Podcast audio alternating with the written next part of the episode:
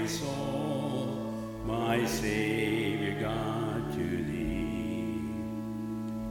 How great thou art, how great thou art. Then sings my soul, my Savior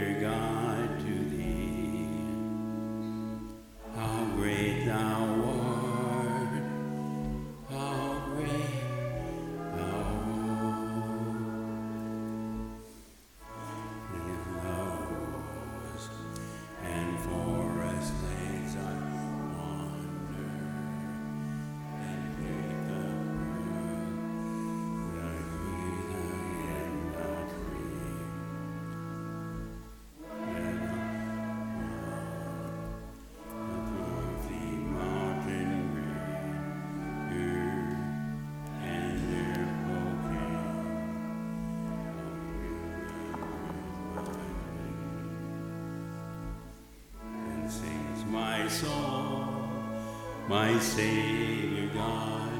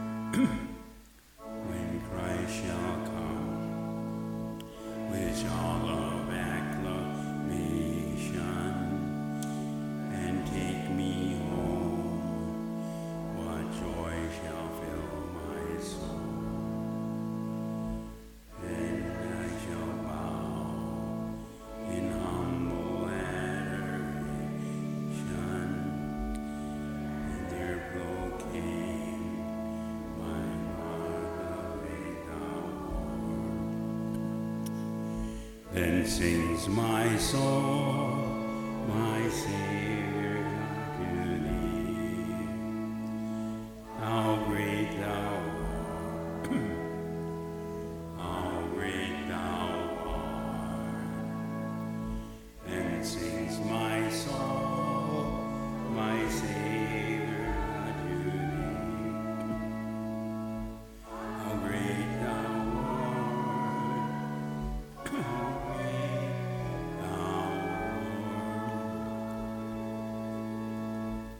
Truly a favorite, How Great Thou Art, in honor of the birthday of Marilyn Borden.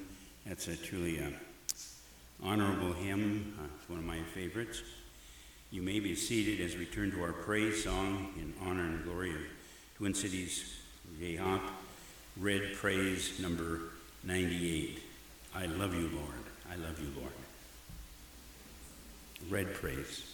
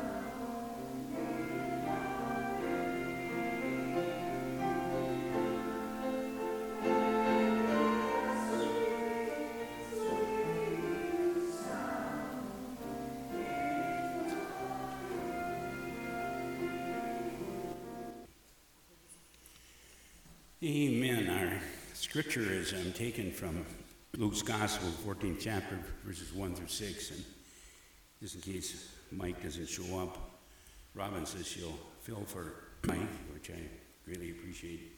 Let's bow in a word of prayer this morning. Father, we just want to thank you for this beautiful morning.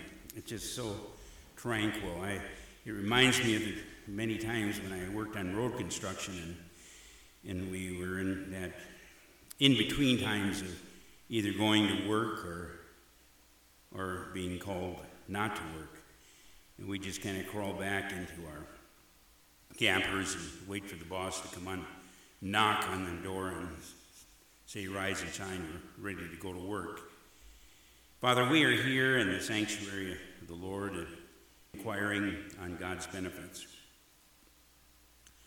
As we feel that anticipation of fall. Upon the breeze, the autumn leaves are carried thither and yon. We thank you for our Sunday school class, for Ira and those who attend. We realize that the culmination of the summer months are coming to an end. It seems that the, the grass is beginning to rest, not quite as quickly as we'd like, but there's still lawns to be mowed and grass to be cut. One moment, then they're gone. They're tossed about, in and out, they fly across the way. And up and down they sail around the wind they must obey. Now, if you please, the autumn leaves are much like most of us. We're tossed about by fear and doubt and things we dare discuss. This need not be, for you and me, there is a sure way. There is a solid rock that will bear the shock no matter what the fray. The one who believes is not like the leaves that drift with every wind, that our faith is fixed in God unmixed with doubts that Satan sends.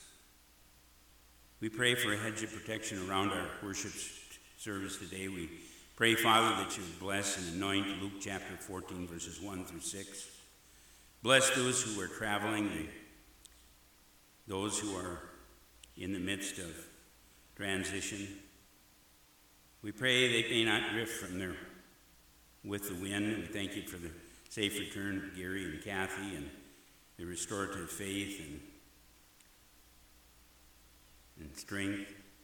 We pray for Jeannie and Joe as they travel on a Eastern Coast, and for Janet and Peterson, for the Peterson family, and we pray for the Woods family. We pray for other families that, by way of television and radio and other means of communication, that their faith may be fixed and in God it's unmixed with doubts that Satan sends, that as we walk with God while earth we trod, that each one of us are led by God's powerful divine. And when life is through beyond the blue that will dwell in lands sublime, remind us, O Lord, that just as harvest time comes, and as I grew up on the farm, the culmination of a wonderful summer, and each summer was wonderful. Do we need to have a reason that we can plant seeds of hope in and out of every season? We can reap souls to Jesus no matter the time of the year, and it doesn't have to be autumn. Harvest time is always here for the Christians. The opportunity of outreach and upreach. As many churches are culminating their summer by their September rallies, we Pray that the seeds of faith can be planted into the hearts of everyone, whether under snowy covers or the warm blankets of the sun, that we can gather in the lost, bring back a wandering soul and an uncertain future. It doesn't have to be fall for the harvest God controls. For truly, in God's period, in God's harvest time, it's always harvest time. We don't need to leave or to have a season. We can sow seeds of eternal hope in and out of every season. And we ask, O oh Lord, that as autumn comes and fall comes in many hues, some are vivid, some are mellow, but the one that that's the prettiest to each and every one is sometimes the back to school bus of the yellow to mom and dad. And to the many moms and dads, to the many fairgoers, to the many students that are going back to either their school or college or graduate activities, we just pray that, that you would bless them. For, to the fairgoers, provide guidance and protection and blessing. As we're reminded by the Lord's Prayer, Our Father, who art in heaven, hallowed be thy name. Thy kingdom come, thy will be done, on earth as it is in heaven. Give us this day our daily bread, and forgive us our debts as we forgive our debtors. And lead us not into temptation, but deliver us from evil. For thine is the kingdom, and the power, and the glory forever. Amen. Those by way of television and uh, by radio, our scripture lesson is taken from Luke, the 14th chapter, verses 1 through 6. If you happen to be listening to many of the national national television broadcasts are are also utilizing the um, lectionary, and this is a lectionary text where Jesus heals the person with dropsy. God bless the reading and the hearing of His word according to Luke, the 14th chapter, verses 1 through 6. I'm going to read the scripture first. Reading now from Luke's chapter, verses 1 through 6, the 14th chapter. On one occasion, when Jesus was going to the house of a leader, leader of the Pharisees, to eat a meal on the Sabbath day, they were watching Jesus closely. Have you ever been watched closely? In our Sunday school class today, it was brought out that Many of the people that we run into, it may be, we may be the only Jesus that people see. And here, people were watching Jesus just as people are watching you and I. Just then, in front of Jesus, there was a man who had dropsy. And Jesus asked the lawyers and the Pharisees, Is it lawful? Is it lawful to cure people on the Sabbath or not? But they were silent, so Jesus took him with him, healed him, and sent him on his way. And then he said to them, If one of you, if one of you has a child or an ox that has fallen into a well, will you not immediately pull it out on the Sabbath day? And they could not reply to this. May God bless the reading and hearing of His word today. Good morning, brothers and sisters. As Randy just read about killing stuff, when my question is this, I'm going to elaborate on the have you been watched. That answer should be for each and every one of us, yes. Because when people see Christians, they see us as judgmental. They see us as they see us as pointing shame and pointing fingers. And I'll tell you, being a bar musician, you were, I am, you are watched every second. You walk in that bar, you are watched. That first note played, you are watched and you are judged. And for me, had knowing very well that I could be right here on a Sunday, three days prior from playing, I take that very seriously because people can take things out of context. How many of you have had people say to you, they watched what you did and take it out of context. We need to be mindful of that, especially with all the cameras that we have. And one of the things I want to say to you is when Yeshua spoke in the Torah and the Pharisees about healing on the Sabbath, in Jewish law, nothing is done on Shabbat. But there are circumstances that do fall within Torah, like if you get hurt or if something drastic happens. And then that is still within the law of Torah with Shabbat. Basically, on the Shabbat day, you don't go shopping, you don't go to Mall of America, you don't go to football games, you don't go to movie theaters, nothing pleasure, just delight in the Lord. And that's what it's basically saying here. Which of you, if your son fell in a well, would you immediately pull him out even though it's Sabbath? Of course you would. And Christ knows that.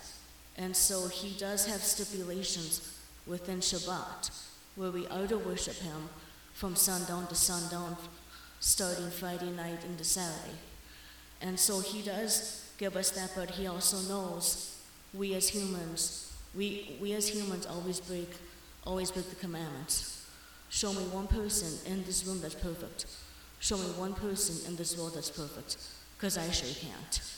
Thank you for that word, Robin. And Robin always comes prepared. She's just ready to step in for Mike. I not sure what happened to Mike. He um, he called me a couple different times this past week about the scripture, and I texted him a couple times. And I pray for Mike and Tina. They um, struggle with some real insurmountable challenges. I'm reminded of this passage of scripture here. Because very, very early in my life, I, I got a nickname, and it was called Rev. It was kind of a combination between having one of the fastest cars in the area at a 429 Cobra Jet Torino, and at that time, you know, that was that was really fast. And I had a number of other fast cars.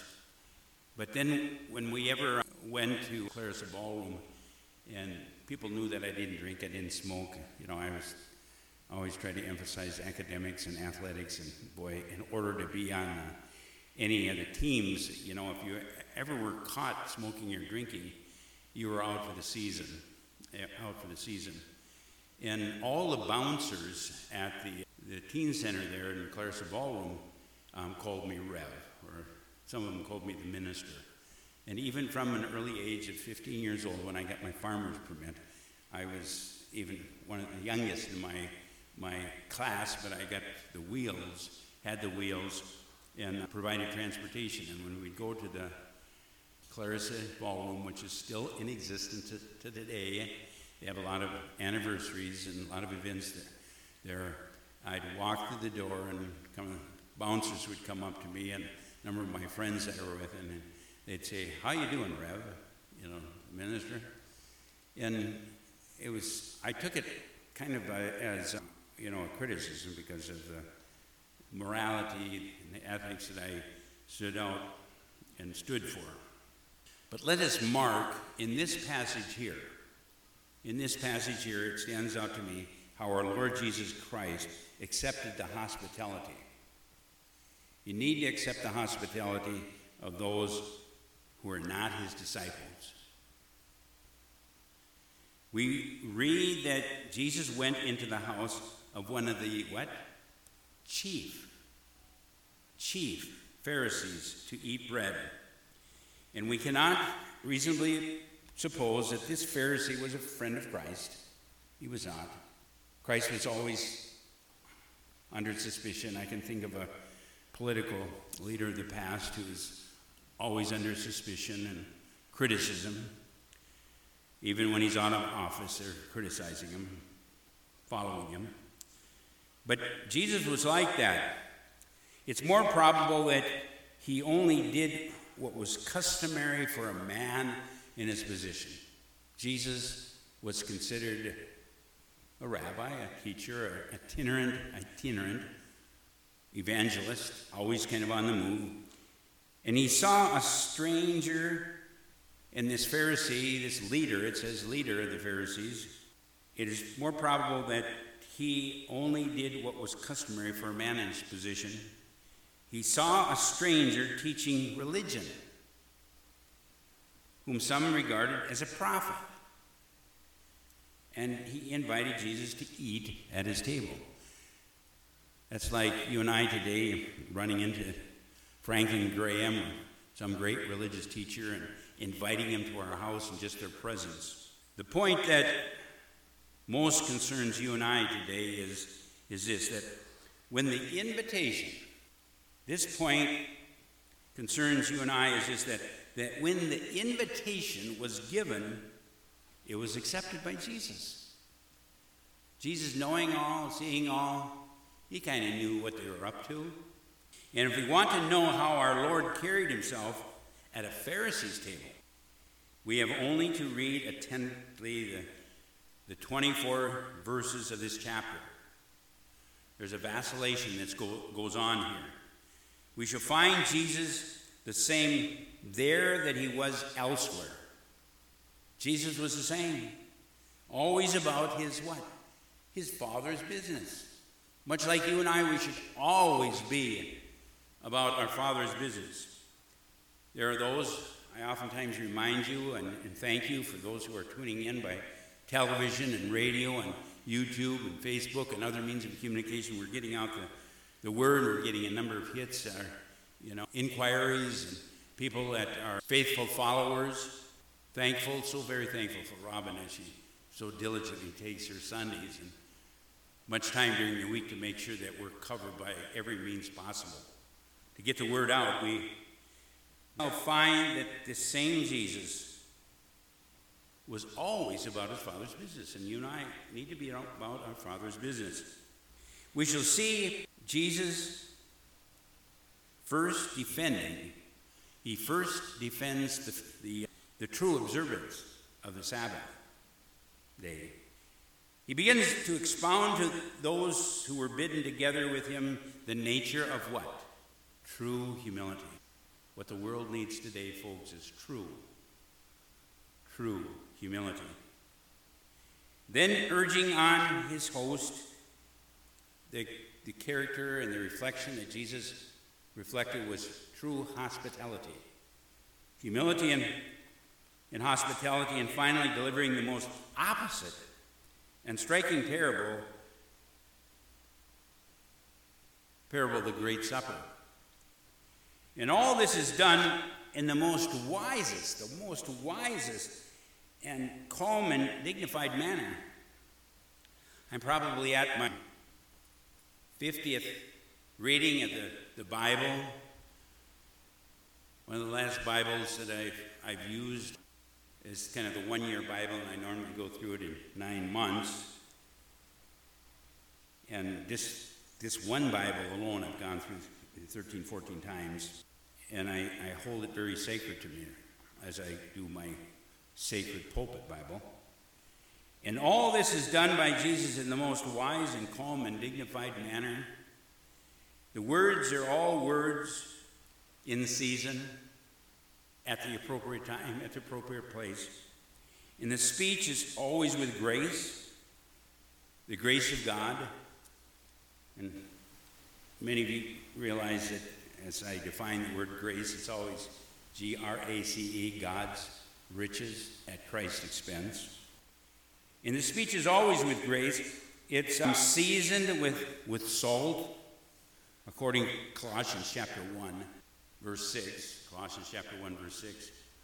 In the perfection, the perfection of our Lord's conduct appears on this as it does in all occasions. Jesus always said the right thing at the right time and in the right place. Jesus never forgot for a moment that who he was and where he was. Who he was and where he was. He used to play with a couple of musical groups, the Eagle Valley Playboys and the Versatiles, until I busted a finger, and it seems like that finger is the one that, if I'm not getting it around football helmets and getting drugged around the football field, shooting it off during deer season, and last deer season, I split that finger wide open and spent the day in intensive care. Now, the example of Christ in this passage deserves the very close attention of all Christians, and especially of ministers of the gospel and people who are in leadership as, as Christians. If you hold a leadership position in the Church of Jesus Christ. It throws strong light, very strong light, on some of the most difficult, difficult of points. the conversation, the intercourse among unconverted people. Unconverted people, and the extent to which we should carry on, carry on, the manner in which we should behave when we are with them, the unconverted, the unsaved. Our Lord has left us a very pattern, a very pattern for our, for our uh, endeavors to walk, to walk in Jesus' steps. We want to walk in Jesus' steps. We, we ought not to withdraw entirely from all the conversation, the intercourse with un, unconverted people. It, it, would be, it would be a form of cowardice. Cowardice and indolence to do so, even if it were possible. I mentioned the uh, Claris Ballroom, and it seemed like every Friday night there was a fight that would break out. And I remember a group of Brainerd guys coming down and busting bottles and scaring the girls and the guys in the fights that would break out. And I don't think it's quite as wild today as it was then. But it would be cowardice and indolence to do so, even if it were possible to separate us from the, the worldly. It would shut us out from any opportunities of doing good. But we ought to go into their society very uh, moderately, very watchfully, watchfully, and prayerfully, and with a firm, firm resolution to carry our Master and our Master's business with us, Lord Jesus Christ's business. The house from which Christ is deliberately excluded, the house where there's a deliberation of the exclusion of Christ, is not the house at which Christians ought to receive hospitality and keep up any form of intimacy. The extent to which we should carry our intercourse and our communication with the unconverted is a point which each believer must settle for themselves. I grew up in somewhat of an Amish community, and it was they considered themselves two by twos. Marge Old, who was a member of our congregation, wore her hair in a certain way and had friends that were associated with the, Tabors. The Tabors were not a part of this basically a cult, but that particular cult didn't believe in televisions. They wore their hair a certain way and had certain rituals and routines. They did study the Bible, not only on Sundays, but Sunday nights and Thursday Bible studies, and they met in the homes, and I fellowshiped with them quite, quite frequently. But we ought to go into their society very moderately, very watchfully and prayerfully, and, and with this firm re- resolution to carry out the witness and the testimony of Jesus Christ. The extent to which we should carry out this communication, this intercourse with the unconverted, is a point which each believer must settle for themselves. Answer.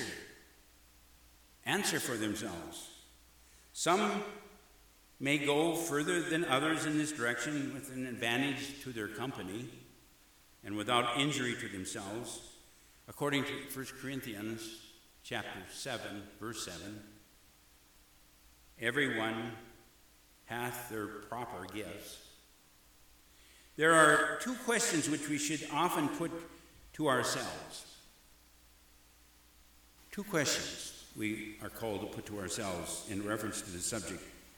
Do we, or do I, in, in company, spend all our time in light and worldly conversations? And they may be the best of our friends. They may be friends that we grew up with. They may be friends that have befriended us before even our birth, that were friends of our parents or our grandparents. But are they truly friends of Christ? Or do we endeavor to follow, however feebly, the example of Christ? The society in which we, we cannot answer these questions satisfactorily is the society or the group of people for which we had better withdraw, better withdraw. When you get as old as myself, and some of you are older than me, you realize how quickly time passes and each decade as it passes. So long as we go into the company as Christ went into the Pharisee's house, we, we shall take no harm. And let us mark, secondly, secondly, in this passage, how our Lord was watched, how he was truly watched by his enemies. I don't think that, you know, modern day Christianity really realizes how much you are watched. Christianity has taken on a, a truly different definition in, the last few years. I know it's one thing to talk about religiosity. One of my first encounters with this was when I was pastor at Deer River. We had a retired governor, Governor Carl Rolvaag, who sponsored me into military academies along with Old Lanning. He happened to retire up on, in Talmoon, and he, he sponsored AA group that met in the Methodist Church in Deer River on, on Monday evenings. Carl went through a tough time leaving politics, and shortly after, he was an ambassador to Iceland, and Carol and I had numerous conversations, and I remember one conversation I mentioned to Carl, he was at the hospital, and I said, Carl, if you were to die, for you to die, if you were to die, would, do you know that you're going to heaven? Carl said, You know, I've been a Lutheran. I've been a Lutheran for many years. And, and I said, Carl, sometimes they call him governor. Governor, did you? Uh, it's not what I asked you. I didn't ask you if you went to church. I asked you if you were to die tonight, you have the peace and the hope that you're going to heaven? Well, I've, I've been with the Nixons and I've been with the Kennedys, and, and I remember him talking about his religious affiliations with others. And I said, Carl, I don't, and I haven't asked you if you're a hope so or think so or Christian, but do you know, do you know your relationship with Jesus Christ? I prayed with Carl.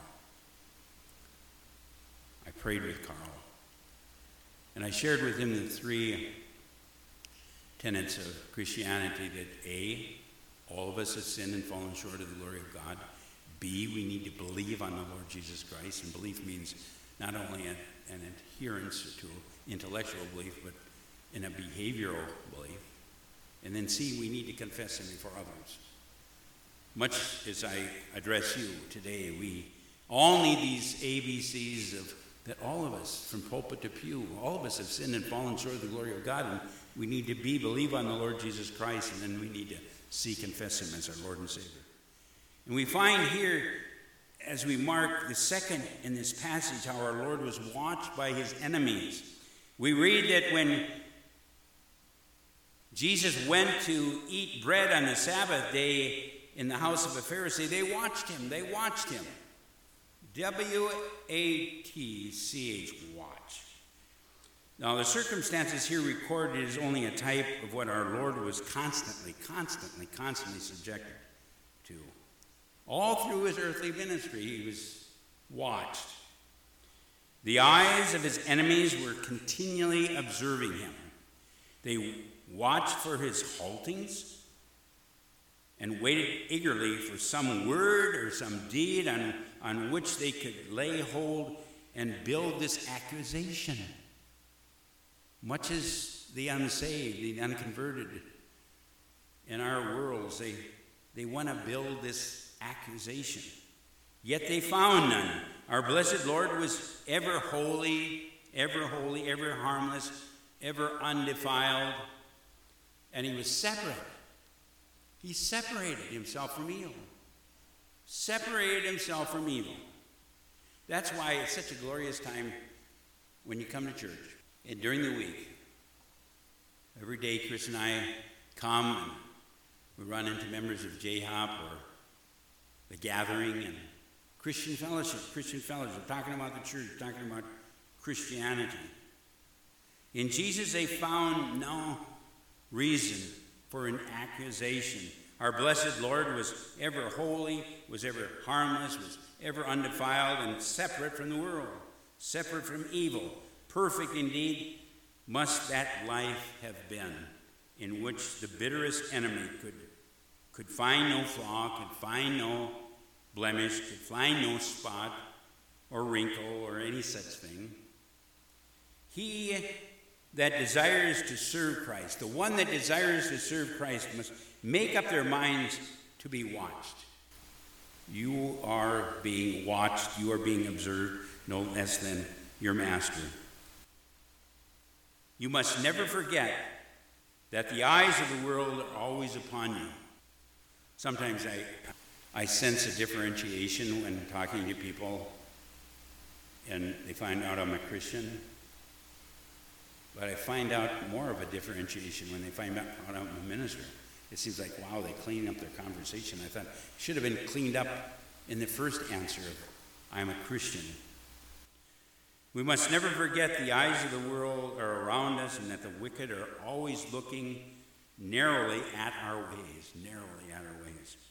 Specifically and especially, we ought to remember that when we go into the society of the unconverted, if they make a slip or if we make a mistake there in word or in deed and we act inconsistently, we may rest assured that it will not, it will not be forgotten.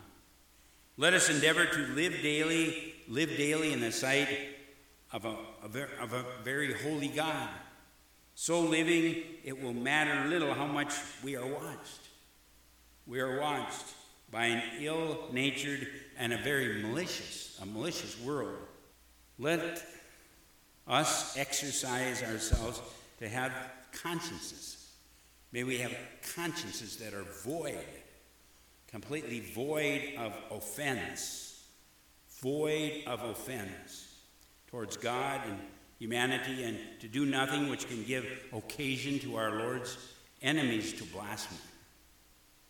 The things, these things are possible. By the grace of God, it can be done. The, the haters of biblical characters, the haters of Daniel, Daniel stands out in my mind today. The haters of Daniel were obliged to confess. Though they hated Daniel, in Daniel chapter 6 5, we shall not find any occasion against this Daniel, except we find it not against him concerning the law of God. And last, as we close today, last let us mark in this passage how our Lord asserts, how Jesus asserts the uh, lawlessness, the lawlessness of, of doing works of mercy on the Sabbath day. We, we read that he healed a man who had the dropsy on this Sabbath day and then said to the lawyers and the, the Pharisees, Which of you, which, which of you, and I can see Jesus kind of taking his finger and pointing at each of them, which of you shall, shall have an, an ass or a donkey or an oxen fall into a pit, a child or a pit, and, and will not straightway pull that person or that animal out on the Sabbath day?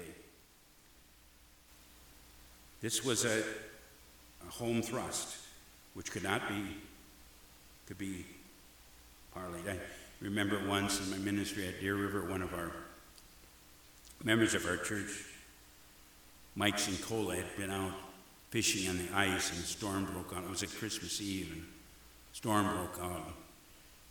And he wasn't back for our Chris, Chris 315 Christmas Eve service, and we we kind of delayed church and we looked for Mike on Deer Lake.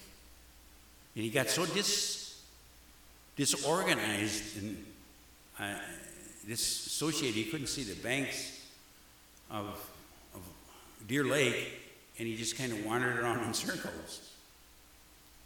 His parents thought he'd been lost because it was, it was cold, and he was temporarily lost. Which of you shall have an ass or an ox fallen into a pit? The child will not straightway pull and provide safety on the Sabbath day. It is written, it is written, they could not answer Jesus again. Now, the qualifications which our Lord here puts on the requirements of the fourth commandment, the fourth commandment, is evidently found, founded on Scripture and it's founded on reason, it's founded on common sense. The Sabbath was made for you and I. The Sabbath was made for you and I, for our benefit, not for our injury, for our advantage, not for our hurt. The interpretation of God's law, expecting and respecting the Sabbath, was never intended to be strained so far as to interfere with charity and love and kindness and, and the real wants of human nature, but many people have used it for almost frivolous ways of travel and entertainment. They require that which fallen man cannot perform and, and thus bring the whole commandment into disrepute. Our Lord saw this very clearly and labored throughout his ministry to restore, to bring the Sabbath to a restoration, this precious part of God's law to its just and righteous position. The principle which our Lord laid down about the Sabbath observance, the Sabbath observance, needs carefully and prayerfully fencing in with cautions. The right to do works, works of, of necessity and mercy is fearfully abused in, in these latter days. Thousands and thousands of Christians appear to have thrown down the hedge of protection of God's word, forsaking not the assembling of one another together, and, and burst the bounds entirely with respect to this very holy day. It seems to, they seem to have forgot that though our Lord repeatedly ex- explains the requirements of the fourth commandment, he never struck it out of the law of God to honor and obey the Sabbath, or said that it was not binding on all Christians at all. And can anyone say that Sunday traveling, except on very rare emergency, is a work of mercy? Will anyone tell us that Sunday trading or Sunday dining parties, Sunday excursions and trains and planes and railways, Sunday deliveries of letters and newspapers are works of mercy? Have servants and, and shopmen and engine drivers and coachmen and clerks and porters no souls? Do they not need the rest? Do they not need the rest for their bodies and time for their souls like others of us? These are very serious questions and ought to make us think as people of God. Whatever others do, let us resolve to keep the Sabbath holy. Keep the Sabbath holy. God has a controversy with the churches about Sabbath desecration. It is a sin of which they cry, and a cry goes up to heaven and will be reckoned with for one day at one day. And let us wash our hands of this sin and have nothing to do with it. If others are determined to rob God, to rob God and take possession of the Lord's day for their own selfish ends, let us not be partakers in their sins. Father God, this morning we thank you, Father, for the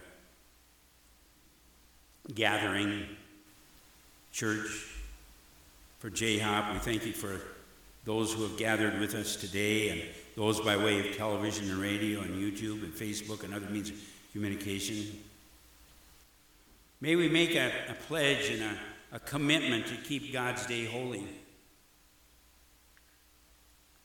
With every head bowed and every eye closed, let us dedicate and rededicate our lives to Christ by saying, Dear Jesus, I thank you for dying on the cross for me for shedding your blood for me, for forgiving me, for coming in my heart and life, Fill me with your Holy Spirit. Empower me. In Jesus' name, amen.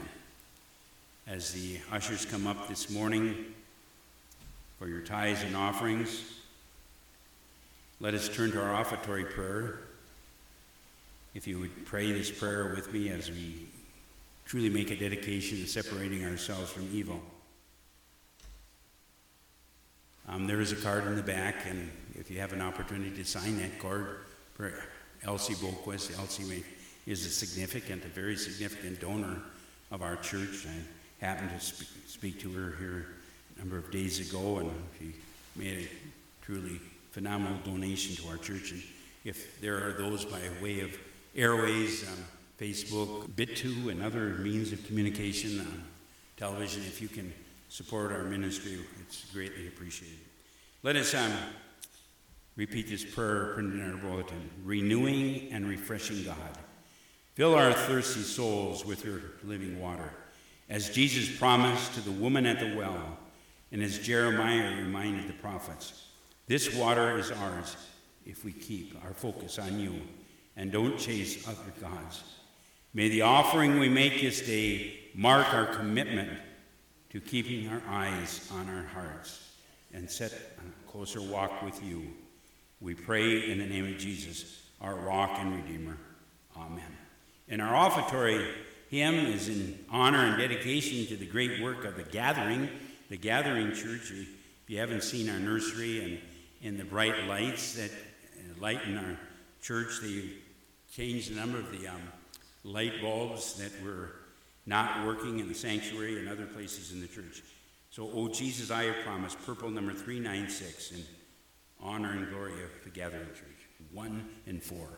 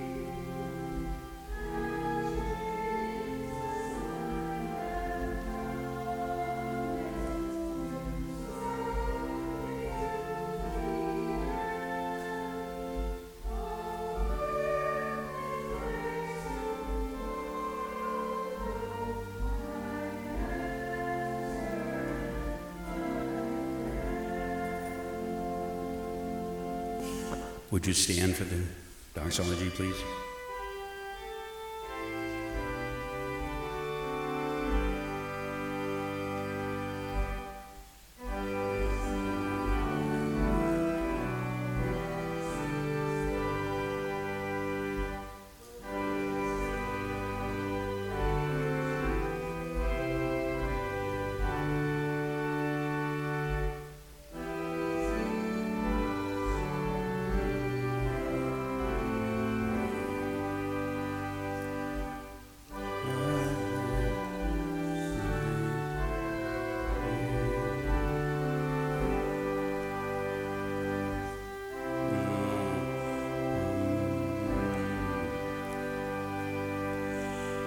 The Father, Son, and Holy Spirit, the Creator God who brought forth the world as your vineyard, provided every needed resource, and asked only that we bear good fruit.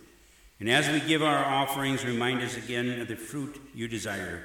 Justice and righteousness are the ones your prophet Isaiah suggests. Forgive us for the times when our offerings have fallen short and when the only fruit you've received is our own self centeredness. Help us bear the fruit that brings you joy. In the name of your Son, our teacher and Savior, we pray. Amen. If there's any announcements you want to make sure you clear them with the uh, praise team.